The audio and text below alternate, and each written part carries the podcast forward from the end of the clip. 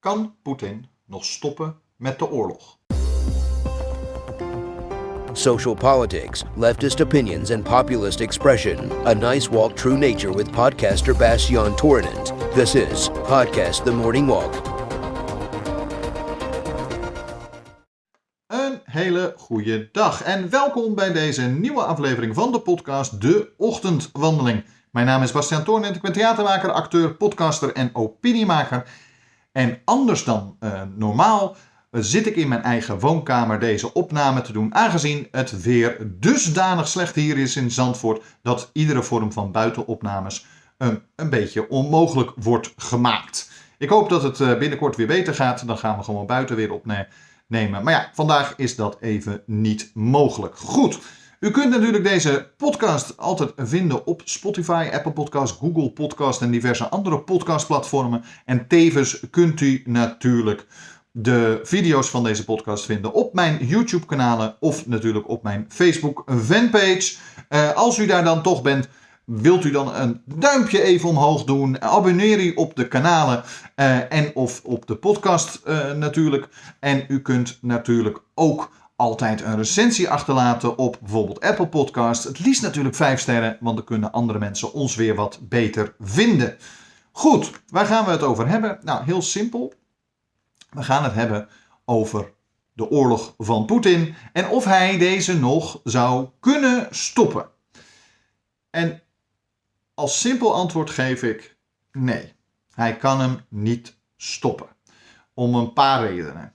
De eerste reden is dat Poetin natuurlijk nooit gezichtsverlies wil leiden binnen zijn eigen land. Zeker niet omdat dat een, nou ja, een soort zwakte zou tonen binnen zijn eigen kringen. En ja, de kans dat als hij iets te veel zwakte toont en daarmee zijn eigen positie verzwakt, dat een ander het gaat proberen over te nemen binnen zijn eigen kringen is vrij groot. Uh, de kans dat wij dan slechter af zijn, althans dat Oekraïne slechter af is en daarmee Europa ook, um, is vrij groot. Want binnen de kringen van Rusland wordt, uh, of van Poetin bedoel ik, wordt er eigenlijk hetzelfde gedacht. Zij zijn allemaal voor, nou de meeste mensen zijn voor um, een, een, een, een verenigd Rusland zoals het vroeger altijd was. Voordat de Sovjet-Unie uit elkaar viel. Zij zien dus ook alle staten rondom Rusland eigenlijk nog steeds als hun vazalstaten die nou ja, eventueel een eigen regering mogen hebben, maar niet dingen mogen doen die uh, Poetin niet goedkeurt, zoals bijvoorbeeld aansluiting zoeken bij Europa. Nou is dit meestal voor, deze meeste voor de meeste van deze landen niet beter voor hun. Het is niet beter voor hun om bij Rusland te zijn. Het is vaak beter voor hun om juist uh, aansluiting te zoeken met Europa. Dat, zien we, uh, dat zagen we in Oekraïne. Dat zie je bij eigenlijk alle oude staten, oude Sovjet-staten, die uiteindelijk of onderdeel van Europa zijn geworden, of in ieder geval aansluiting hebben met Europa, dat zij economisch het veel beter zijn gaan doen. De mensenrechten zijn vaak beter, et cetera, et cetera. Dat is iets wat Poetin niet wil onderkennen. Die ziet uh, het Westen en Europa en de VS als het meest slechte wat er is. Um, maar dat is natuurlijk de grootst mogelijke onzin.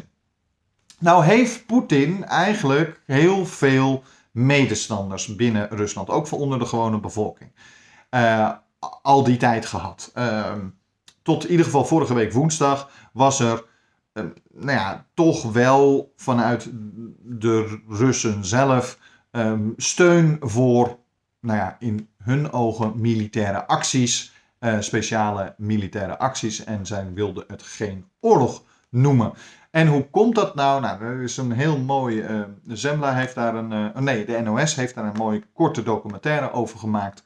En die laat dus eigenlijk zien dat sinds Poetin aan de macht is gekomen, er uh, stichtmatisch uh, een soort brainwashing is geweest in Rusland. Uh, je ziet daar uh, dat uh, Poetin toen hij aan de macht kwam eigenlijk al begon met de VS als slecht af te schilderen, Europa ook als een kwaad iets te zien en zeker de NAVO. Ehm, die vooral tegen Rusland zou zijn. Terwijl dat toen die tijd helemaal niet het geval was. Uh, Rusland was nog maar net een jonge democratie. Yeltsin had maar een paar jaar gezeten.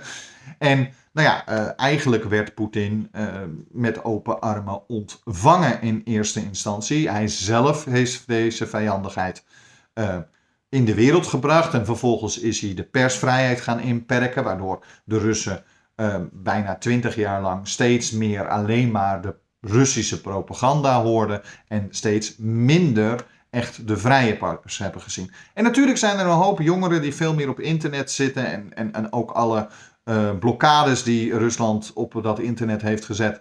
Um, uh, kunnen omzeilen. En die zullen ook wel degelijk, een hoop grote groep van die mensen zullen heus wel meer Europees denken en, en Westers denken.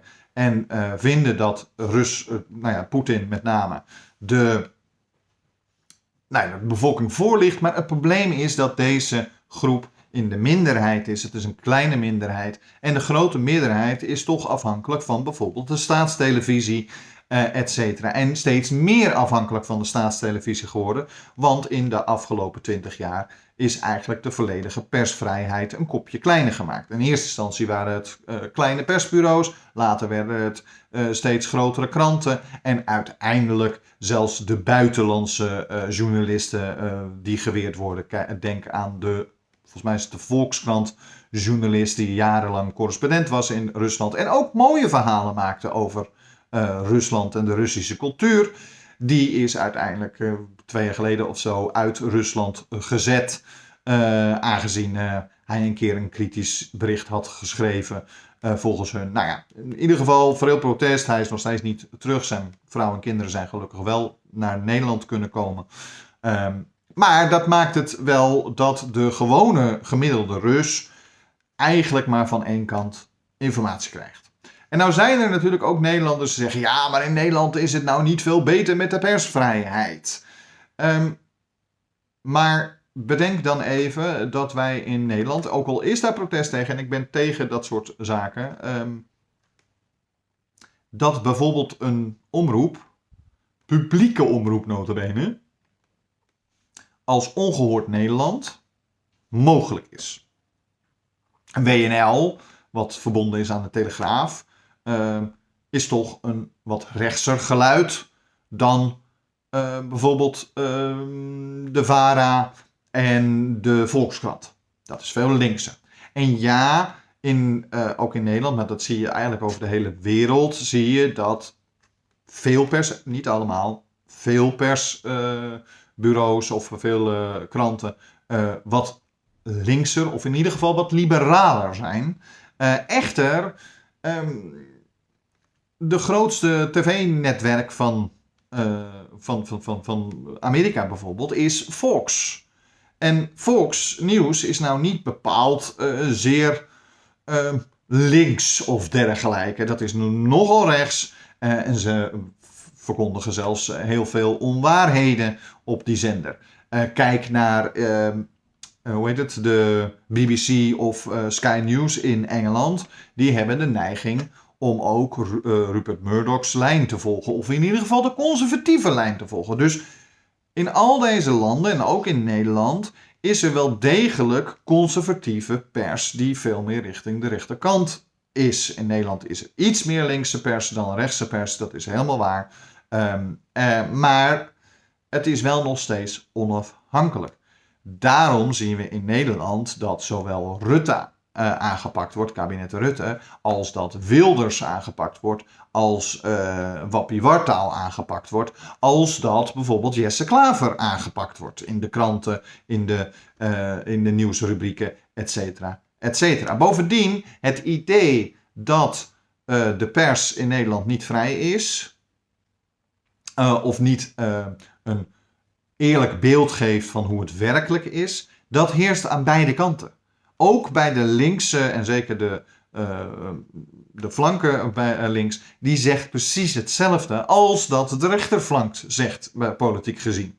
Dus Uh, wie heeft er dan gelijk? Nou, volgens mij ligt de waarheid in het midden. En dat is politiek gezien best wel grappig om te zeggen. Goed, even terug naar uh, het oorspronkelijke onderwerp. De persvrijheid is dus in Rusland totaal uh, weggehaald de afgelopen 20 jaar. Waardoor ze altijd eenzijdig informatie hebben gehad. Krijg je maar van één kant informatie, dan is het automatisch zo dat je nou ja, dat toch wel gaat geloven.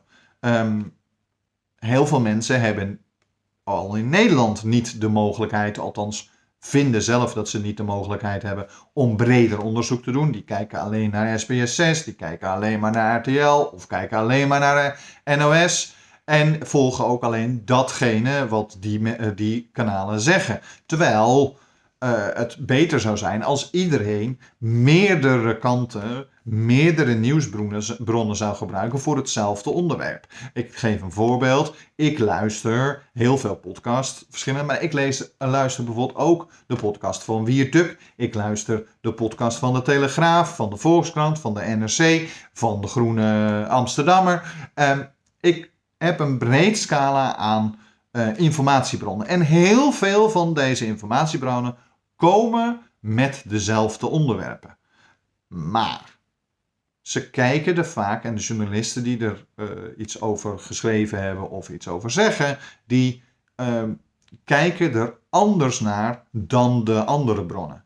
Waardoor je meerdere invloeden krijgt en dan kan je veel beter zelf je mening bepalen. Nou, dat is in Rusland natuurlijk helemaal niet meer het geval voor de gewone uh, burger.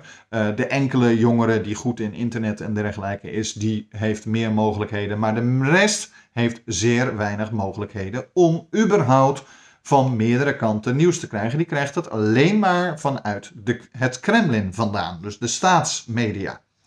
Nou ja, dan dit zijn oude tactieken. Uh, bijna alle dictators in de hele wereld doen dit. Uh, eerst, nemen ze de uh, eerst gaan ze een vijand aanduiden, dan gaan ze de persvrijheid inbinden. En hoe meer die persvrijheid ingebonden is, hoe meer er één verhaal wordt ge gedaan, waardoor er propaganda komt. En op die manier gelooft de bevolking vooral de dictator. Nou, Poetin is ooit eerlijk verkozen. Uh, zover je dat kan zeggen trouwens. Maar goed, dat is even een ander verhaal. Uh, maar in principe is hij eerlijk, uh, min of meer eerlijk verkozen. En later werd hij steeds meer een dictator. En de laatste verkiezingen was hij natuurlijk volledig uh, dictator. Want als jij 95% van de stemmen krijgt, dan uh, is er toch wel iets aan de hand. Uh, geen gewone democratie die volledig fungeert, uh, zorgt, stemt op één man of één partij 95%. Er zijn partijen die hoger zijn, maar dan zit het altijd rond de 70% of 80%. En vaak is dat direct na een bepaalde revolutie of dergelijke. Een vernieuwing binnen meer democratische waarden binnen een land of dergelijke. Dan kan het zijn dat een partij die vooral gezorgd heeft voor die nieuwe uh, uh, waarde dat die heel veel uh, stemmen krijgt. Maar doorgaans is dat niet veel hoger dan 80%. Poetin die krijgt 95 of 99% van de stemmen. de Krim wordt geannexeerd en 99% van de zogenaamde eerst Oekraïners die in de Krim wonen, willen nu opeens bij Rusland horen. Dat is natuurlijk de grootst mogelijke onzin. Maar ja, Poetin komt er al die tijd mee weg. En waarom komt hij ermee weg? Omdat hij een groep mensen om zich heen heeft. Veel oud-collega's vanuit de KGB, waar hij ooit gewerkt heeft. En nu heet die geheime dienst anders. Kan ik even niet op de naam komen. Maar die mensen heeft hij om zich heen. Die heeft hij rijk gemaakt. Dat zijn allemaal de, de, de, de, de directeuren van Gazprom en van, van, van de oliegiganten, et cetera, et cetera. Hij heeft hen rijk gemaakt. En ja, zolang zij er alleen maar beter en beter en beter van zijn geworden, blijven die achter Poetin staan.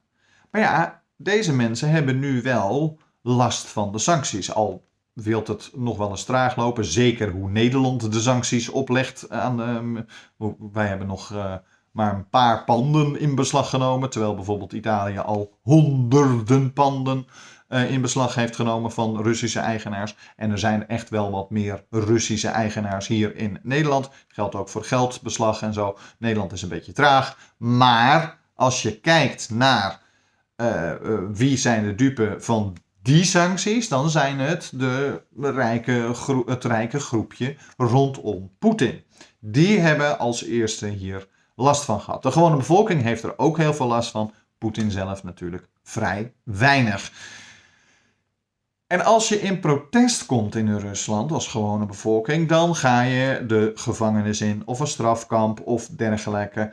Uh, er worden de meest rare, ik bedoel, van Nivaldi zijn natuurlijk de meest rare beschuldigingen geuit. Uh, er is geen sprake van een echt gerecht meer die eerlijk is. Die rechters die gaan uh, doen precies wat Poetin wil. Die zeggen niet, nou ja, er is, is, is, is bijna geen uh, advocaten aan de pas, komt eraan te pas en dergelijke. Ook omdat de advocaten absoluut niet tegen de rechters in willen gaan, aangezien dat ze zelf dan een risico lopen. Dus de vrijheid in, in, in Rusland is in de afgelopen twintig jaar minder en minder en minder en minder geworden. En men heeft alleen maar nieuwsbronnen gekregen van één kant. En daardoor staan de meeste, stonden de meeste Russen achter het beleid van Poetin. En ook geloofden ze het verhaal dat uh, Poetin uh, bezig was met denazificatie, moeilijk woord, uh, van Oekraïne. Natuurlijk grootst mogelijke onzin is. Ten eerste is het geen rechtsextremistische partij die ehm, van Navalny, of niet van Navalny, van Zelensky. maar ten tweede, hij is zelfs zelf Joods. Dus dat slaat helemaal nergens op.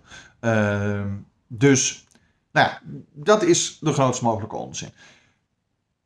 Maar nu heeft Poetin eigenlijk een probleem. Hij dacht natuurlijk gewoon via een soort Russische blitzkrieg uh, Oekraïne binnen te vallen. Uh, zorgen ervoor dat uh, de regering op hun knieën ging. Dacht letterlijk qua informatie dat, dat die Poetin zelf had gekregen, dat de meeste Oekraïnse bevolking het graag zouden willen.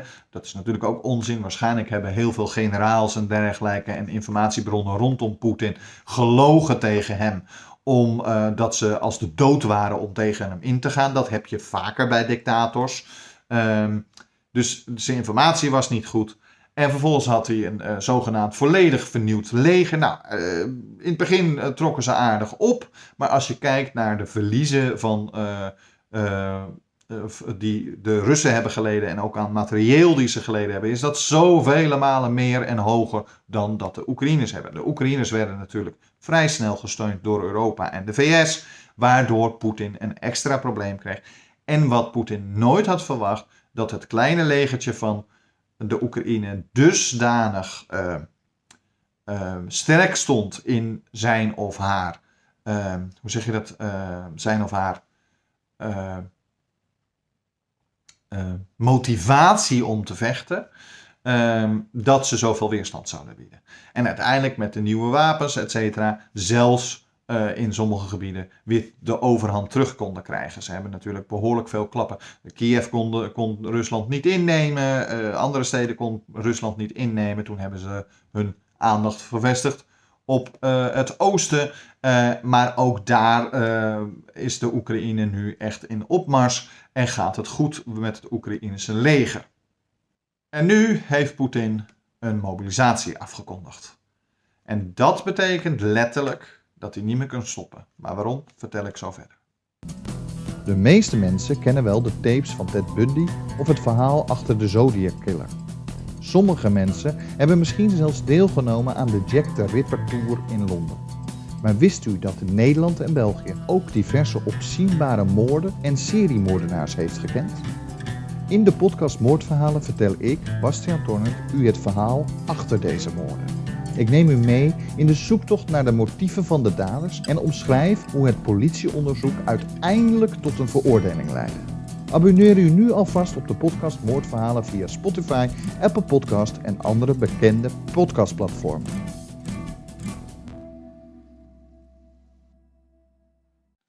En welkom terug.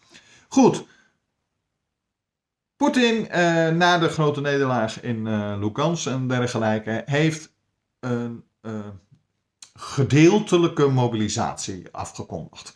Hij wil ruim 300.000 mannen en vooral mannen oproepen tussen de volgens mij 18 en 60 jaar oud.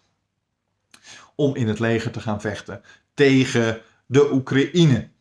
Um, dit heeft hij afgelopen woensdag afgekondigd. bovendien heeft hij weer een bedreiging gedaan voor uh, hoe heet het, uh, nucleaire wapens in te gaan zetten. nou moeten we die bedreiging altijd wel serieus nemen, maar ook weer niet te. Want kijk, het is heel simpel. Of hij moet die nucleaire wapens gooien op een plek waar de Russen er zelf geen last van hebben. Uh, dus dan zou het in andere Europese landen zijn. Nou, dan krijgt hij de NAVO en met name Amerika over zich heen. Als je kijkt hoe het Russische leger nu is geweest en ook het de materieel en hoeveel ze daarvan verloren hebben, dat winnen ze never nooit niet. Want dan, ja, dan geef je de NAVO een reden om nou ja, gewoon in één keer uh, keihard terug te slaan en niet een beetje ook. Um, dus andere NAVO-landen of NAVO-landen aanvallen met nucleaire wapens, dat zullen ze niet snel doen. Uh, zo stom is Poetin nou ook weer niet. Tenminste, tot nu toe. Dus je moet het wel serieus nemen. Maar verwachten dat het een van de Europese landen is of Amerika zelf, dat, nou, die kans is zeer en zeer klein. Een ander probleem is dat, uh, dat hij het ook niet snel in Oekraïne zelf gaat gooien. Want wat heb je nou aan een gebied die je, eh, die je gaat platbombarderen met nucleaire wapens? Uh, dan kan je het wel leuk veroverd hebben, maar als je het dan vervolgens eigenlijk helemaal onbewoonbaar hebt gemaakt met nucleaire wapens, ja, waarvoor heb je dan één, zoveel soldaten verloren en twee, uh, zoveel materieel verloren voor een gebied wat niet meer leefbaar is? Die kans dat hij dat wel ergens doet in de Oekraïne is groter. Maar bijvoorbeeld de kans dat hij dat op Kiev doet of dergelijke is weer heel klein, aangezien dit uh, vrij dichtbij ook Rusland zelf ligt. Ik bedoel, de Russische grens ligt niet heel ver weg van uh, Oekraïne. En dat er zij mogelijk ook last gaan hebben van de wolk die ontstaat vanuit de nucleaire wapens, is vrij groot. Nou heb je ook nucleaire precisiewapens, maar ook dat nou ja, als hij echt met nucleaire wapens gaat gooien, is er een grote kans dat uh, de rest van de wereld gewoon direct in opstand komt. Dus uh, zelfs China zal uh, dan mogelijk. Ehm, nou ja, hij zal, ze zal, zullen niet voor een inval meestemmen met de VN, maar ze zullen waarschijnlijk hun onthouden van stemmen op dat moment, omdat het nou ja, gewoon echt, echt een stap te ver gaat. Bovendien, ehm, hij richt zijn pijlen vooral nu op de mobilisatie van jonge, nou ja, van Russen zelf. En nu merk je dat de protesten in Rusland um, sterker beginnen te worden. Uh, vooral moeders gaan de straat op. Uh, mannen die ontvluchten massaal Rusland, proberen massaal Rusland te ontvluchten, want ze willen niet in het leger vechten voor Poetin. Uh, er wordt gescandeerd op, in, Mo in Moskou zelf dat, uh, ga, dat Poetin zelf maar in de trenches moet gaan uh, vechten, et cetera, et cetera. Dus we zien daar dat de opstand binnen de eigen bevolking groter wordt. We hebben echter een probleem dat zolang Rusland nog uh, eigenlijk verliezen leidt in Oekraïne en dus teruggedrongen wordt en de Oekraïnse leger optrekt, dus steeds meer gebied krijgt, dat uh, dat een nederlaag is voor Poetin. En voor zijn eigen kring, dus dat, dat kringetje met die rijke mensen, uh, die door hem rijk zijn geworden, of mede dankzij hem rijk zijn geworden, uh, die, daar moet hij geen echte zwakte tonen. Want als er echte zwakte komt, dan is er een kans dat een van die vriendjes van hem um, uiteindelijk toch besluit om de macht over te nemen. Of dat het leger zelf in gaat grijpen. Uh, sommige mensen hopen daarop. Uh, ik heb verschillende Ruslandkenners en dergelijke gezegd, uh, gehoord, horen zeggen dat die hopen erop dat sommige generaals en dergelijke eh, nu eh, uiteindelijk zeggen tot hier en niet verder, omdat nou eh, echt te ver gaat. Ehm, maar ja, tot nu toe, door niet een gehele mobilisatie af te kondigen, maar een gedeelte mobilisatie, weet Poetin ook weer, bijvoorbeeld dit soort generaals en ook de, de, de rijke mensen en machtige mensen om hem heen, te besparen. Want hun kinderen hoeven natuurlijk niet te vechten in, uh, in Oekraïne. Die worden niet opgeroepen. Nee, het zijn alleen de mensen, vooral vanuit de buitengebieden. En nou ja, er zullen wel wat mannen, en, uh, mannen worden opgeroepen vanuit Moskou. Maar hoe meer het dichter bij het Kremlin komt, hoe minder mensen daarvan opgeroepen worden. Want hij weet donders goed dat als er in Moskou een opstand komt of in andere grote steden, dan is het veel moeilijker terug te slaan. De opstanden die er nu zijn, die worden wel neergeslaan. Mensen worden massaal gearresteerd, etc. Poetin is redelijk voorspelbaar. Hij gaat niet stoppen met deze oorlog, want hij wil geen gezichtsverlies lijden. Bovendien vindt hij dat hij alle recht heeft uh, wat hij doet. En hij heeft nu ook uh, referendums afgekondigd in de gebieden die hij veroverd heeft. Uh, uh, waarbij de bevolking dan zogenaamd mag stemmen of ze bij Rusland willen horen. Nou, dat is natuurlijk weer een scam, net zoals bij de Krim het was. Bovendien uh, gaat hij, tenminste zo is het aangekondigd, want het wordt niet gewoon een stembus. Nee, het wordt een de me mensen zijn moeilijk bereikbaar. Dus de militairen, de Russische militairen gaan huis naar huis af en gaan met hun geweren in de hand vragen aan de, aan de bevolking die daar woont, de Oekraïense bevolking die daar woont, of ze bij Rusland willen horen of niet. Ja, dat is een uh, juiste manier van verkiezingen houden. Uh, dat is natuurlijk één grote intimidatieverhaal. Dus dat hele referendum moet niemand serieus nemen en ook niemand erkennen in mijn ogen. de Krim is al door heel veel landen godzijdank niet erkend en ik hoop ook dat dat zo blijft. Uh, aangezien uh, er toch wel berichten zijn vanuit de Krim dat die eigenlijk gewoon weer terug naar Oekraïne willen, want dat was eigenlijk hun land. Goed. Dus Poetin zelf zal niet stoppen. Um, en ja, ze zeggen wel eens een kat in het nauw maakt rare sprongen, maar bij Poetin zijn ze sprongen aardig te verwachten. En het enige wat kan zijn is dat als hij op een gegeven moment echt beseft dat het betekent dat hij er zelf desnoods aangaat, of in ieder geval uh, uh, af zou moeten treden, et cetera, et cetera. Dat hij helemaal vreemde dingen gaat doen en misschien zelfs in Rusland dingen gaat doen. Dat valt altijd te bezien, want dat zie je wel vaker bij dictators, en zeker dictators die veel te lang aan de macht zijn.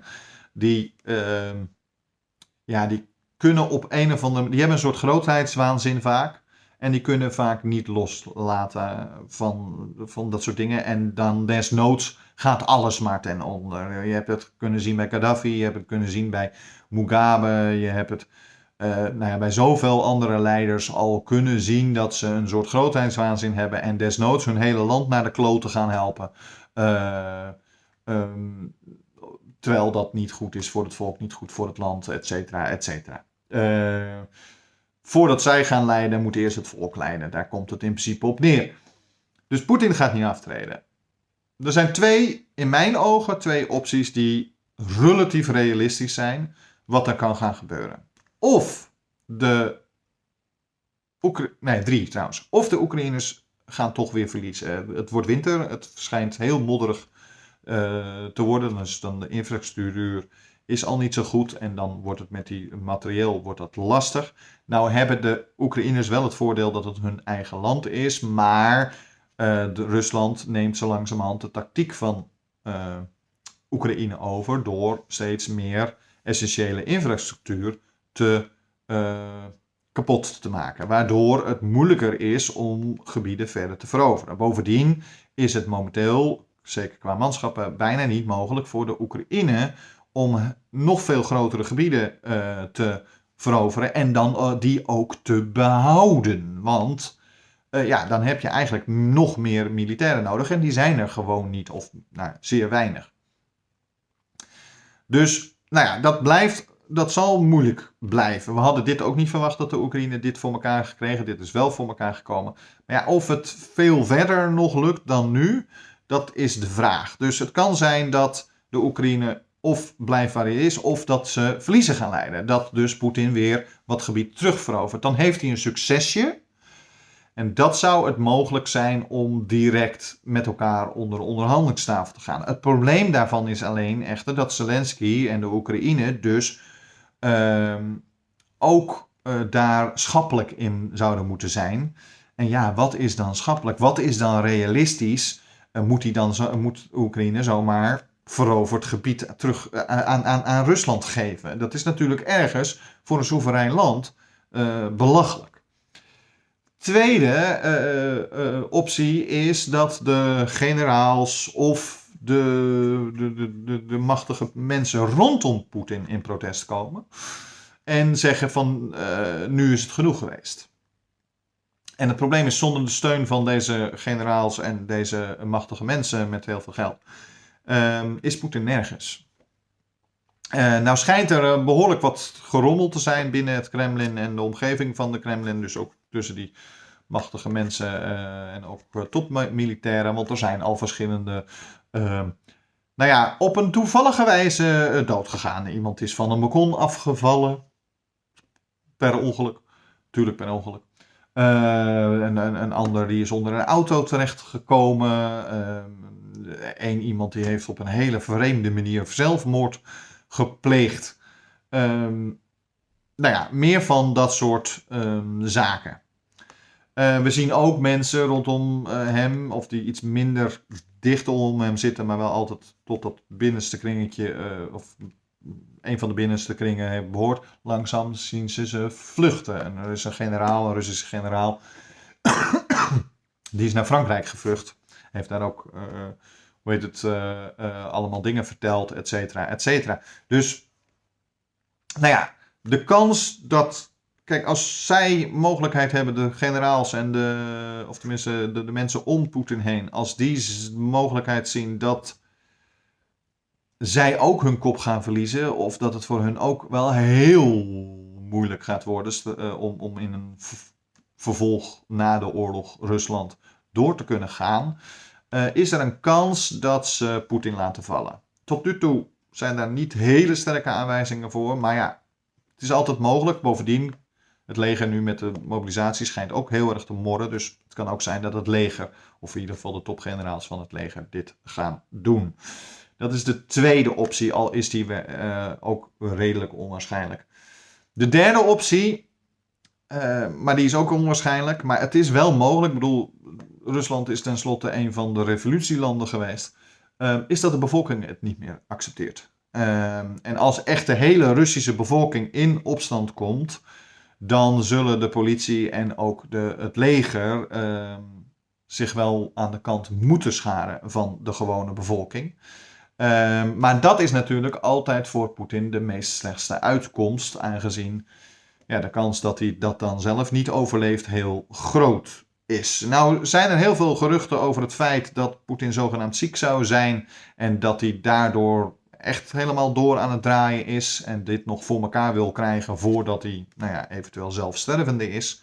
Zou natuurlijk mogelijk kunnen zijn. Hij, eh, hij zag er natuurlijk in, uh, op een gegeven moment wel heel slecht uit.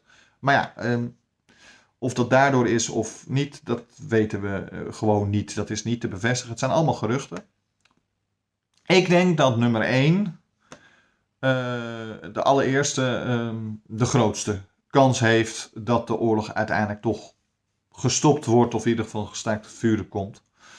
Um, en dat is dus dat de Oekraïne mogelijk een klein verlies leidt en dat er dan toch nog uh, onderhandelingen gaan kopen, komen. Maar ja, je kan ook niet vragen van de Oekraïners om bewust verlies te gaan leiden. Dus uh, het is ook helemaal de vraag van tot hoe ver kan de Oekraïne gewoon optrekken en, en, en juist uh, overwinningen boeken op uh, de Russen. De mobilisatie zelf is natuurlijk um, nou ja, één kant schrikbarend, maar aan de andere kant is het ook iets waar die volksopstand uit voort kan komen. we hebben nog niet zoveel Russen zo erg in opstand zien komen, zoveel uh, op de straten zien gaan, omdat ze dit niet willen. Die oorlog, of dat, dat, die militaire operatie vonden ze prima. Uh, sommige mensen vinden ook gewoon dat de Oekraïne uh, eigenlijk een onderdeel van Rusland is. Maar hun eigen zoons en, en, en, en, en, dochters eraan opofferen en mannen aan opofferen, ja, dat gaat wel heel ver. Ehm, heel veel Russen, tenminste dat zei een correspondent, die hebben heel erg zoiets van, ja, wat Poetin doet daar, dat is ver van mijn bed. En nou ja, dat is Poetins dingetje. Uh, zolang ik geen last van heb, niet echt last van heb, uh, ga ik er niet moeilijk over doen. Maar ja, ze hadden er natuurlijk wel last van in de, de, sancties. En bijvoorbeeld McDonald's en weet ik veel wat, uh, steeds meer westerse bedrijven uit Rusland zijn getrokken. Maar ze hadden er nog geen last van of tenminste, dat, dat was nou, vooral dat ze niet meer naar McDonald's konden. En ik geloof dat die McDonald's nu alweer actief is, alleen dan noemen ze het de Russische McDonald's. Uh, maar goed, ze hebben wel wat ervan gemerkt, maar ook dat, ja, de Russen hebben dat al zo vaak meegemaakt. De communisme is een regime, de oudere mensen die hebben al zoveel moeten te verduren, dat dit in principe, het is slechter als dat ze het eerst hadden, maar het is nog niet zo slecht als dat het onder het communistische regime was. Weet je wel, zo. Maar als hun eigen jongens, hun eigen zonen, hun eigen uh, mannen, hun eigen uh, uh, familie weg wordt gestuurd, of weg wordt geroepen. En die moeten, of moeten verplicht. Het is gewoon een oproep. Je bent verplicht om te gaan vechten in een leger, terwijl je dat helemaal niet wil. Terwijl je helemaal geen militair bent, eigenlijk. Alleen maar een, een, een, een, één jaar dienstplicht hebt gehad, ja, dan, ja, dan is er een grote kans dat de, de bevolking en de meerderheid van de bevolking dat niet meer gaat accepteren. En dan is het de vraag wat er moet gebeuren om die vlam in de pan te laten slaan. Dat de bevolking echt helemaal niet meer stopt met protesteren, et cetera. We hebben dat natuurlijk in het verleden vaker gezien. Uh, Milosevic en dergelijke, uh, die, die uh, ondanks steun van bijvoorbeeld Rusland toen die tijd ook, heeft uiteindelijk ook het veld moeten ruimen. Uh, omdat de bevolking echt in opstand kwam. Niet door welke militaire ingrijpen van uh, de NAVO of wat dan ook. Dat heeft het eerder langer laten duren dan korter in, in mijn belevenis. Maar een volk kan heel sterk zijn. Voorlopig zitten we nog in een oorlog en ehm, de eerste onderhandelingspoging zal niet van Poetin zelf afkomen. Uh, behalve als hij bijvoorbeeld weer een stukje gebied heeft veroverd. Of een, een, winnend iets waardoor hij min of meer als een soort winnaar uit de bus, of toch als een winnaar uit de bus kan komen. Dan is de enige mogelijkheid dat hij zelf aan tafel wil komen. Maar met de mobilisatie en de nieuwe bedreiging op atoomwapens en dergelijke zie ik die kans heel klein. Goed, sorry voor het sombere beeld. Uh, mocht u deze podcast nou leuk vinden, deel hem dan even of doe het duimpje omhoog. U kunt hem natuurlijk altijd vinden. Uh, u kunt zich natuurlijk abonneren via Spotify, Apple Podcast, Google Podcast en diverse andere podcastplatformen. En u kunt zich natuurlijk op de video's abonneren via mijn Facebookpagina of via mijn YouTube-kanalen. Zegt het uh, voort en dan zie ik u de volgende keer weer. Tot de volgende keer.